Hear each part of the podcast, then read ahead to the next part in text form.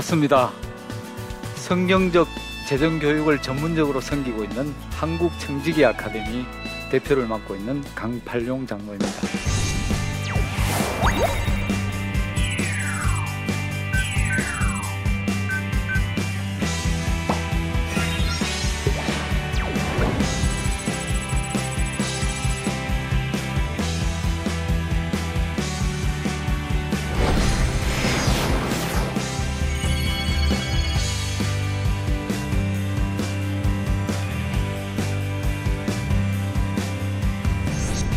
시간 함께 우리가 아름다운 노후, 백세 시대 아름다운 노후를 준비하는 세 가지 자산에 대해서 함께 나눠보도록 하겠습니다.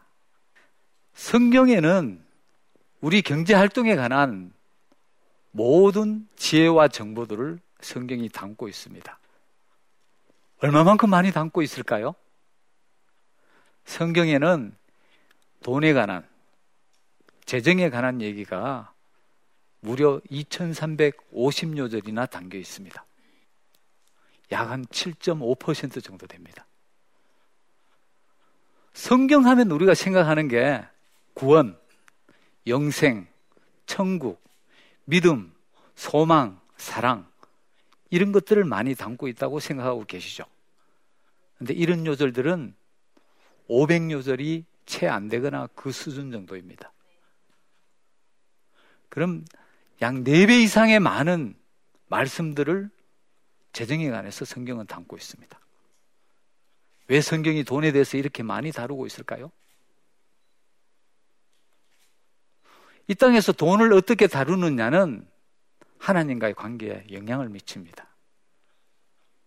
그래서 내 자녀들이 돈 때문에 하나님과 관계가 잘못될까 염려하셔서 성경 안에 이 땅을 살아가는 경제에 관한 지혜들을 그렇게 많이 정리해 놓고 있는 겁니다.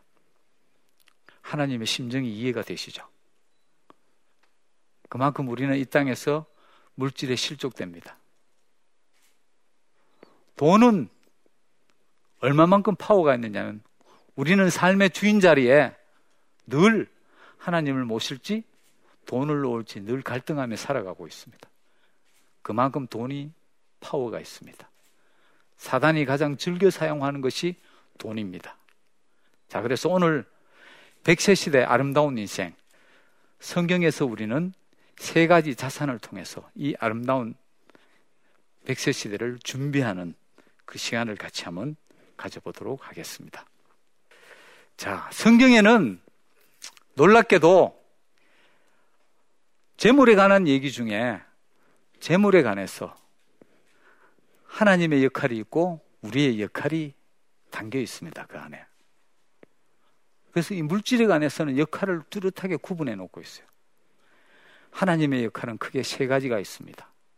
그 세 가지가 뭐냐? 첫 번째가 천지 만물을 창조하신 하나님은 우주 만물의 주인이시죠. 그래서 하나님은 소유주이십니다. 하나님의 첫 번째 역할이 우주 만물의 소유주 역할입니다. 여러분의 지갑도 하나님의 것이라는 겁니다. 여호와여 위대하신과 권능과 영광과 승리와 위엄이 다 주께 속하여 사오니 천지에 있는 것이 다 주의 것이로소이다. 이렇게 선포하고 있습니다. 여호와여 주권도 주께 속하여 사오니 주는 높으사 만물의 머리심이니이다. 이게 두 번째입니다. 두 번째 하나님의 역할이 뭐냐? 하나님은 우주 만물을 주관하시는 역사를 주관하시고 우리의 물질도 주관하시고 관리하시고 다스리는 주관자라는 겁니다. 주관자 역할을 하고 있는 거죠. 부와 귀가 주께로 말미암고 또 주는 만물의 주제가 되사 손에 권세와 능력이 있사오니 모든 사람을 크게 하심과 강하게 하심이 주의 손에 있나이다. 주님은 우리를 승진시키기도 하고 탈락시키기도 하고 우리를 세우기도 하고 넘어뜨리기도 하시고 모든 주권자입니다. 역사를 만드시는 주권자고 열방의 경계를 정하시고 국가의 경계를 정하시고 우리 모든 영역들을 삶의 영역들을 관찰하시고 주관하시고 주권적으로 개입하시는 분이 바로 하나님입니다. 또 세 번째 하나님의 역할은 우리의 필요를 하나님은 때에 따라 채워주시는 공급자 역할을 하는 겁니다. 너희는 그, 너희는 먼저 그의 나라와 의를 구하라. 그리하면 너희 필요한 것을 다 채우시겠다고 말씀하시는 하나님입니다. 그래서 하나님의 역할은 세 가지예요. 소유주이시고, 주권자이시고, 공급자이신 게 하나님의 역할입니다. 자, 그럼 우리의 역할은 뭘까요? 우리의 역할은 아주 간단합니다. 뭐냐? 우리는 정직이입니다. 하나님이 맡겨주신 물질과 재능과 시간을 하나님이 정리해 주신 매뉴얼대로 살아간, 살아가도록 명령받은 정직입니다. 그래서 주의 손으로 만드신 것을 다스리게 하시고 만물을 그의 발날에 두셨으니 여기에서 그가 바로 그리스찬인 우리를 얘기하는 겁니다. 그래서 우리는 하나님의 정직이 역할을 감당하는 자입니다. 근데 이 정직이에게 하나님은 사명을 주셨습니다. 크게 보면 이 정직에게 주신 사명이 두 가지입니다. 첫 번째가 그러므로 너희는 가서 하나님 예수님이 이 땅에 오셔서 말씀하신 대사명을 얘기하는 거죠. 그러므로 너희는 가서 모든 민족으로 제자를 삼아 아버지와 아들과 성령의 이름으로 세례를 베풀라는 여기에 명령입니다. 세례를 베풀라. 이게 생명 복음을 전파하라는 명령입니다. 이게 정직인 우리에게 준 첫 번째 미션입니다. 두 번째 우리에게 준 하나님의 사명이 뭐냐? 그게 바로 경제복음 전파입니다. 오늘 제가 주목하고자 하는 게 이 두 번째입니다. 내가 너희에게 풍부한 모든 것을 가르쳐 지키게 하라. 라고 또 명령하고 있습니다. 내가 너희에게 풍부한 것을 가르쳐 지키게 하라. 여기에서 풍부한 것이 무엇일까요? 그 풍부한 것이 바로 예수께서 이 땅에 오셔서 우리에게 주신 새 계명입니다. 너희는 하나님을 사랑하라. 그리고 너희는 내 이웃을 내 몸과 같이 사랑하라. 전체 통으로 보면 그런 거죠. 이 두 계명을 우리가 지키는데 이웃을 사랑하고 하나님을 섬기는데 우리에게 들어가는 게 있는 거죠. 그게 뭐냐? 우리에게 맡겨진 돈이나 물질, 우리에게 맡겨진 재능과 기술, 우리에게 맡겨진 시간을 활용해서 섬겨야 되는 겁니다. 그래서 이걸 경제복음이라고 하는 겁니다. 여기서 이웃을 섬기라고 하는데 그 이웃이 뭐냐 하는 거죠. 내 이웃을 내 몸과 같이 사랑하라고 했거든요. 근데 그 이웃이 뭐냐? 우리에게 맡겨진 재능과 맡겨진 시간과 물질과 모든 것들을 이웃을 섬기는 데 쓰는데 그 이웃에는 네 종류의 이웃이 있습니다. 첫 번째가 가장 가까운 이웃이 누굴까요? 예, 바로 가족입니다. 가족을 섬기는 겁니다. 성경에 이런 말이 있죠. 디모데전서 5장 8절에 보면 내 친족 특히 가족을 돌보지 않는 자는 불신자보다 못한 자라고 얘기하고 있습니다. 그래서 이웃을 섬기는 일은 우리에게 주신 하나님의 대사명의 첫 명령입니다. 두 번째 이웃은 옆을 한번 쳐다보세요, 서로. 예. 믿음 가운데 함께 하고 있는 영가족입니다. 믿음의 가족들이죠. 형제 자매들입니다. 그래서 우리는 교회 가서 섬기고 봉사하고 함께 말씀 공부하고 함께 섬겨 나가는 것 그 이유가 바로 영가족을 섬기는 거죠. 그럼 세 번째 이웃은 누구냐? 하나님은 모르지만 우리 이웃에 살고 있는 수많은 사람들입니다. 이분들에게 우리가 갖고 있는 하나님이 맡긴 물질과 나의 재능과 나의 시간들을 이분들을 위해 투자하는 것이 하나님의 명령이라는 거예요. 그걸 우리가 감당해야 되는 거죠, 이 땅에서. 그리고 네 번째 이웃이 있습니다. 그게 누구냐? 우리가 원수 삼고 있는 사람입니다. 원수입니다, 원수. 원수조차도 하나님은 사랑하라고 하십니다. 왜? 그 영혼을 불쌍하게 여기기 때문에. 그런 하나님이시죠. 자, 이게 바로 경제복음을 전파하는 거예요. 우리에게 두, 두 개의 사명을 주신 거예요. 생명복음 전파와 경제복음 전파. 근데 이 생명복음을 온전하게 전파하려면 우리는 이 땅에서 경제복음이라는 배에 생명 복음을 태워서 전파해야 된다는 거죠. 한국의 선교사를 생각해 보십시오. 그냥 와서 말로 성경책 던져놓고 복음 전했습니까? 그렇지 않죠. 우리가 지금 열방을 나가서 선교하는 걸 보십시오. 선교 현장에는 반드시 물질이 들어갑니다. 그래서 경제복음에 생명복음을 실어서 나르는 경제복음은 배와 같은 겁니다. 그 전파에 나가는 역할을 우리는 하고 있는 겁니다. 그래서 우리 정직인 우리에게 하나님은 우리가 이 땅에서 감당해야 될 것들을 네 가지 주셨어요. 그 네 가지가 뭐냐? 물질과 관련해서 감당해야 될 게. 첫 번째는 주인의 소유를 우리는 위임받은 거예요. 우리 게 아니에요. 위탁받은 돈이에요, 우리. 내가 갖고 있는 돈은 하나님으로부터 위탁받은 돈이에요. 그럼 어떤 방법으로 써야 돼요? 하나님께 묻고 써야 되는 거죠. 그 위임받은 사람이고요. 그 다음에 주인의 것을 우리는 관리하고 증식하고 분배해야 될 책임이 있습니다. 하나님의 맡긴 물질을 분배하고 관리하고 증식할 책임이 있고요. 세 번째는 우리는 주인에게 충성해야 됩니다. 그리고 네 번째는 마지막엔 주인에게 나가서 결산을 합니다. 내가 너에게 맡긴 것을 어떻게 사용했는지 결산하는 그런 시간을 우리는 함께 가지는 거죠. 근데 이런 일을 감당해 나가기 위해서 하나님은 우리에게 세 가지 종류의 자산을 줬다는 겁니다. 오늘 여러분께 얘기하고자 하는 핵심 내용입니다. 생각해 보고자 하는. 그 세 가지 자산이 뭐냐? 첫 번째가 진리 자산입니다. 진리 자산은 내 자신과 하나님과 관계 속에서 설정되지는 자산입니다. 내가 온전히 하나님께 창조 목적에 맞게 내 존재를 사용해 나가기 위해서 노력하는 것이 바로 진리 자산이에요. 어쩌면 오늘 이 자리에 복음을 전파하는 이 방송국에 오셔서 방청하면서 이 복음을 시간을 내서 방청하는 것조차도 진리 자산에 투자하는 것일 수 있습니다. 주일날 교회에 나가서 예배드리고 교회 섬기고 나누는 것도 역시 진리 자산에 투자하는 것들이죠. 이런 게 진리 자산입니다. 두 번째는 관계 자산이에요. 관계 자산은 아까 말씀드린 대로 내 이웃을 내 몸과 같이 사랑하라는 하나님의 주님의 그 계명, 그 계명에 따라서 이웃을 위해 섬기는 자산입니다. 내가 이웃을 위해 내가 갖고 있는 시간과 달란트와 물질들을 나누고 섬기는 것들이 바로 관계 자산인 거죠. 그리고 세 번째 세상 사람들이 자산으로 여기는 바로 물질 자산이 있습니다. 이 물질 자산은 저기 화살표에 슬라이드에 기록된 것처럼 바로 진리 자산과 관계 자산을 섬기기 위한 도구로 수단으로 하나님이 준비해 놓으신 거라는 겁니다.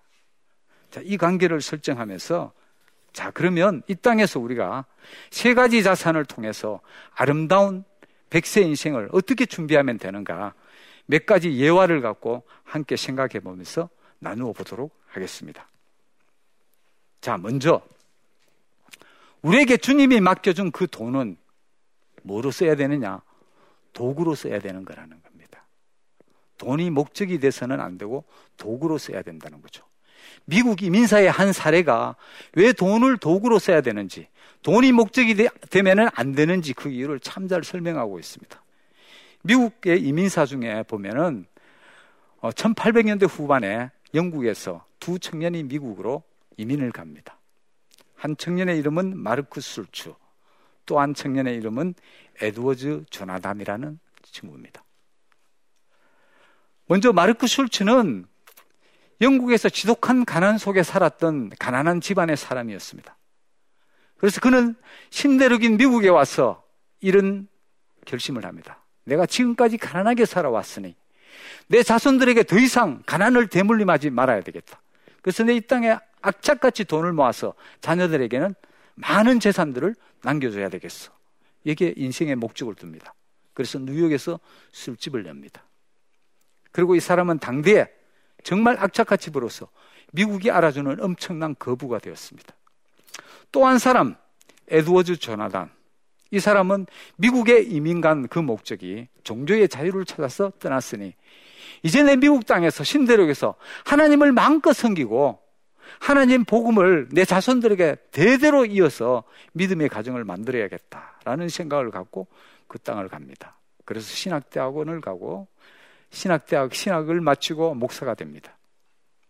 그리고 나중에 이분이 훌륭한 성공한 목사가 돼서 나중에 미국에 유명한 프린스턴 대학을 창립합니다. 자, 이 두 사람 다 그래도 미국 땅에서 비교적 성공적으로 성공한 인물이니까 이민사에 나왔겠죠. 자, 근데 150년 후에 조사한 조사 자료가 우리에게 정말 중요한 교훈을 주고 있습니다. 150년이 지납니다. 5대가 태어났습니다. 각 가정마다 5대가 태어났습니다. 자, 먼저 마르크 술추 가정은요. 5대가 태어났는데 5대에 약 한 1,4, 1,062명 정도의 그 많은 자손들이 5대에 걸쳐서 태어났습니다. 근데 그 자손의 몇 면이, 몇 면이 보면요. 5년 이상 교도소 생활한 사람이 96명, 창녀가 된 게 49명, 그다음 알코올 중독자가 50명, 문맹자가 460명, 극빈자로 정부 보조금으로 영명하는 사람이 246명. 자, 우리가 보기에 어떻습니까? 정상적인 가정 생활을 한 분이 아니죠. 정상적인 사회의 정상인이 하나도 없습니다. 근데 에드워즈 조나단 이 사람은 다릅니다. 이 사람의 자녀들은 선교사나 목사가 70 몇 분이 나왔고요. 그 다음에 군인 혹은 성공한 그 공무원들, 고위직 공무원들, 또 정치가, 그리고 부통령까지, 주지사, 이런, 가, 이런 분들이 나온 아주 미국의 명문 가문이 되었습니다. 그래서 심지어 이 가문에서는 장로나 집사만 해도 무려 816명이 장로나 집사로 교회를 섬기는 가정이 되었습니다. 자, 이 차이가 어디에 있을까요? 바로 성경의 가르침대로 어디에 집중했느냐의 차이입니다. 한 사람은 진리 자산에 집중했고, 한 사람은 물질 자산에 집중한 거죠. 그 결과 자녀에게 정말 자녀가 잘 살게 하려고 재산을 모았는데 그 재산이 자녀를 망치게 한 경우죠. 자, 돈은 그런 겁니다. 돈은 또 시험입니다. 우리에게 시험으로 다가옵니다. 돈 때문에 가족 간의 관계가 깨어지는 것 오늘날 많이 봅니다. 돈이 우리에게 어떻게 보면 축복이 아니고 재앙으로 달아오는 경우가 있습니다. 아, 제가 알고 있는 그 한국의 어떤 권사님은요, 테란노에 빌딩을 두 채나 가지고 있습니다. 엄청난 부자죠. 자녀가 둘이 있는데 아들과 딸이 있습니다. 근데 자녀에게 나중에 세금 문제를 고려해서 일찍 증여를 해줬습니다. 근데 그 아들이 굉장히 엘리트였어요. 스카이 대학을 나온 엘리트입니다. 근데 이 아들이 유산을 상속받자마자 회사를 사표내고 견문을 넓히기 위해서 전 세계를 돌면서 여행하겠다고 어머니에게 얘기하고 여행을 떠납니다. 여행을 떠나서 이 친구가 한 일이 무엇이냐? 술과 도박과 마약과 섹스에 빠졌습니다. 5년 만에 재산을 탕진하고 돌아옵니다. 근데 어머니는 그 자녀에게 상속세 문제 때문에 빌딩 하나를 분할해서 아들 이름으로 등기해 둔 게 있었습니다. 돌아와서 그 아들이 그걸 발견했습니다. 그래서 아들이 어머니를 상대로 지금까지 지난 5년 동안에 그 빌딩에서 나온 임대료 수입이 자기 것이니까 돌려달라는 반환 청구 소송을 냅니다. 돈을 달라고 해서 어머니가 더 이상 안 주니까.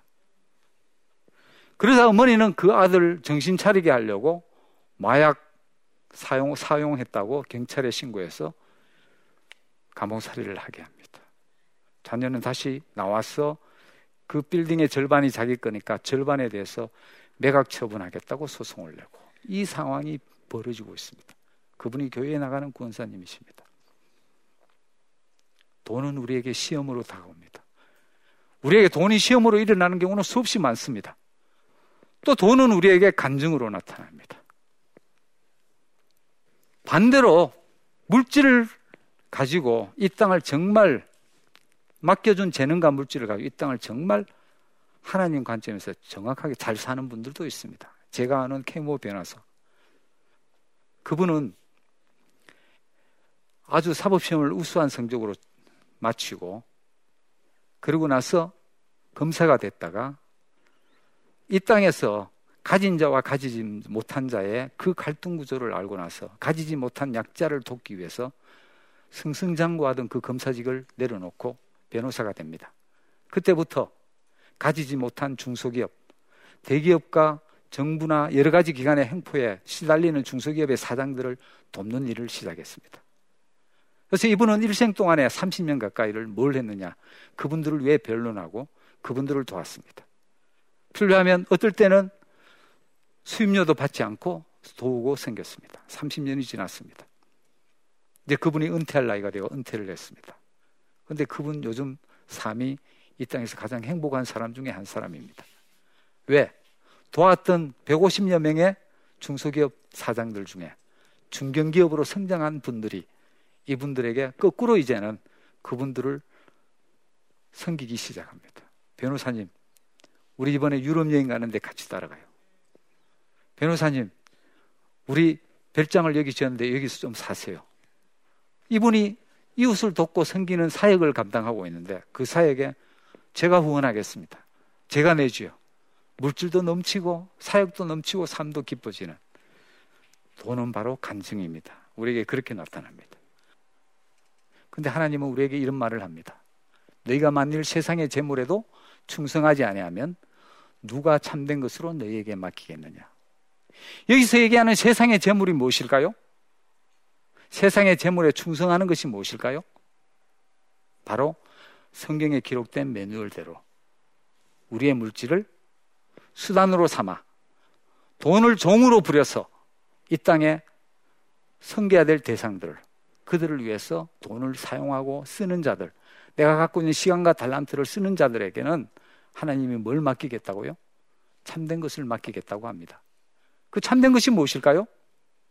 바로 우리에게 하나님과 친밀한 관계를 얘기하는 거죠. 백세 시대, 우리 남은 인생 하나님과 친밀하게, 하나님과 친밀한 관계 속에서 하나님의 사랑받고 산다면 이 땅이 얼마나 행복하고 즐거울까요? 내 육신이 잠깐 괴롭더라도 이 땅은 정말 축복이 넘치는 땅이 될 겁니다. 바로 그런 관계를 주시겠다는 거죠. 존 웨슬리 목사님이 이런 얘기합니다. 지갑이 거듭나지 않으면 구원은 없다라는 말을 합니다. 이 말씀이 시사하는 바가 큽니다. 세상 재물에 충성하지 아니하면 참된 것 안 주겠다는 그 말을 얘기하고 있는 거죠. 그래서 우리가 정말 하나님과 친밀한 관계로 또 천국에 상급 있는 인생을 살기를 원하신다면 우리에게 맡겨진 이 세 가지 물질, 세 가지 자산, 진리 자산, 관계 자산, 물질 자산이 있는데 우리의 물질 자산을 진리 자산과 관계 자산을 위해서 섬기는 그 일에 우리가 집중해 나갈 때 그때 우리의 부족한 부분은 하나님이 공급하신다는 겁니다. 왜? 하나님은 우리의 필요를 공급하는 공급자이기 때문에. 그래서 우리가 이 순환의 사이클을 타기만 하면 타기만 하면 우리에게 물질 걱정 없이 마음껏 이 땅에 이웃과 하나님을 섬기면서 축복된 인생을 살아갈 수 있다는 거죠. 그게 성경이 주는 재정 교훈입니다. 내 백성이 지식이 없음으로 망하는도다. 울부짖는 그 하나님의 목소리를 생각하시고 성경에 있는 체계적인 재정 훈련을 받으셔서 백세 인생, 축복된 인생으로 살아가기를 소망합니다. 감사합니다.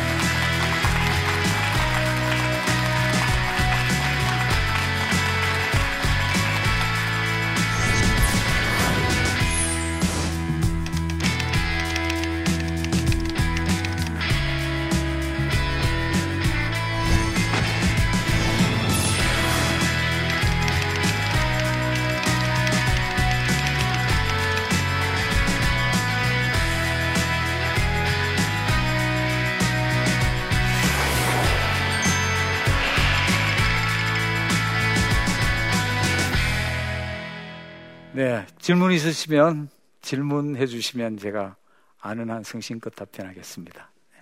네. 네, 중남구 목동에서 온 문경도라고 합니다. 지금 이제 은퇴할 때 이제 퇴직금을 받는데 이 퇴직금을 은퇴 은퇴 자금에 쓸 때 어떻게 쓰는 게 제일 어, 올바른 방법이라고 생각되는지 궁금합니다. 내게 목돈이 생겼다. 저 같으면 이런 방법으로 접근하겠습니다. 제일 먼저 하나님께 기도하겠습니다. 주님 제게 큰 돈이 생겼습니다. 이 돈으로 주님 제가 어떻게 사용하면 주님이 기뻐하는 사용 방법이 될까요? 가르쳐 주세요. 라고 기도를 하겠습니다. 보통 목돈이 있으면 돈이 욕심을 만듭니다. 그래서 그 목돈이 생기면 그 목돈을 가지고 아, 이 돈으로 내가 좀 더 큰 돈을 만들어 봐야겠다는 생각을 하는 것이 대부분 사람들에게 놓여져 있는 심리 상황입니다. 바로 그게 우리에게 깔려 있는 기저에 깔려 있는 욕망이란 거죠. 내가 가진 돈을 보니까 만족스럽고 넘치는 거라기보다는 아무리 많은 돈을 가져도 아, 이 돈으로 무엇을 해서 얼마를 더 만들 수 있겠다는 그 유혹에 빠지기 쉽습니다. 그게 바로 탐심이죠. 이 부분을 억누르기 위해서라도 큰 돈이 있으면 먼저 하나님과 의논하는 게 필요하죠. 그래서 하나님과 의논하시고 그 의논 가운데서 사용 방법을 찾으시는데요. 먼저 아까 제가 말씀드렸죠. 해방 자금으로 어떻게 준비하면 현명하고 지혜롭게 준비할까를 생각하는 겁니다. 좋은 방법 중에 하나가 그 목돈을 이용해서 뭔가 사업을 통해서 이룬다는 생각보다는 그 돈을 이용해서 매월 얼마의 생활비를 지속적으로 나올 수 있게 내가 이 땅을 떠날 때까지 나올 수 있도록 만들 수 있는 방법을 찾는 겁니다. 혼자서 찾기 어렵다면 신실한 크리스찬 재정 전문가를 만나십시오. 그런 분들을 통해서 오늘날 이 땅에는 킹덤 어드바이저라 해서 하나님 나라의 성경에 기록된 방법대로 재정 사용하는 방법을 설계해 주는 재무 설계 전문가들이 있습니다. 그런 분들을 통해서 어떻게 내 이 돈으로 맡겨준 돈으로 활용하면 될 건지를 함께 묻는 것도 필요하겠죠. 그것도 도움이 될 것 같습니다. 네. 성경 안에 우리가 이 땅을 살아가는 경제의 지혜들이 모두 담겨 있습니다.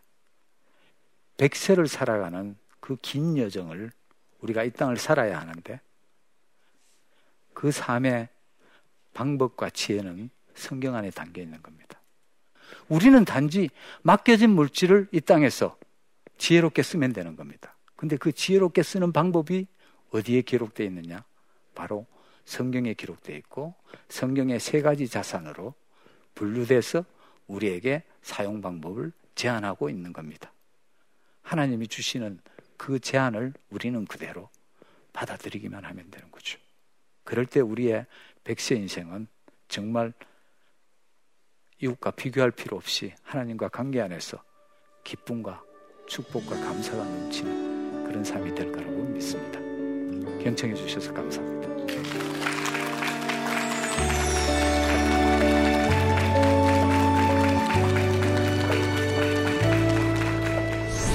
모델 박둘선이라고 하면 왕년에 98년도에 제가 슈퍼모델 1등을 하면서 이제 해외에 진출하고 모델로서 성공을 하면서 국내에서 세계적인 탑모델로 알려졌던 시절이 있었습니다. 내가 쓸모없는 인간이라고 느낄 때 아르바이트로 모델을 했는데 그게 제 적성에 딱 맞는 거예요. 그래서 제가 한 2010년도까지 그 전까지 정말 무대 위에서 원활하게 활동을 했었고요. 하나님께 의탁했기 때문에 그 무대 위에 서게 되었고 하나님을 잃어버리고 내가 가장 잘났다고 생각하고 나 위에 아무도 없다고 생각하는 그 순간 이미 저는 무대 밑에 내려와 있었던 겁니다.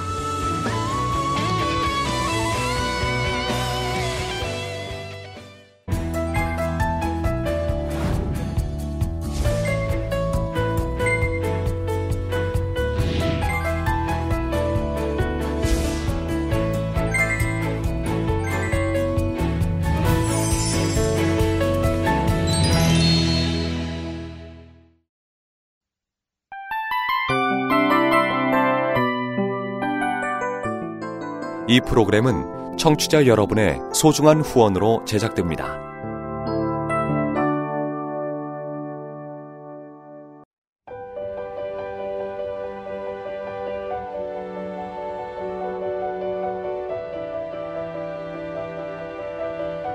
세상에는 수많은 교회들이 있지만 더 깊이 있는 말씀 강해를 찾기 위해 크기로만 교회를 선정하지 않습니다. 보다 좋은 영적 콘텐츠를 더 많이 나누기 위해 방송비를 받지 않습니다. 1년 365일 복음만 전하고 싶어서 우리는 광고를 하지 않습니다. 온누리의 복음을 땅끝까지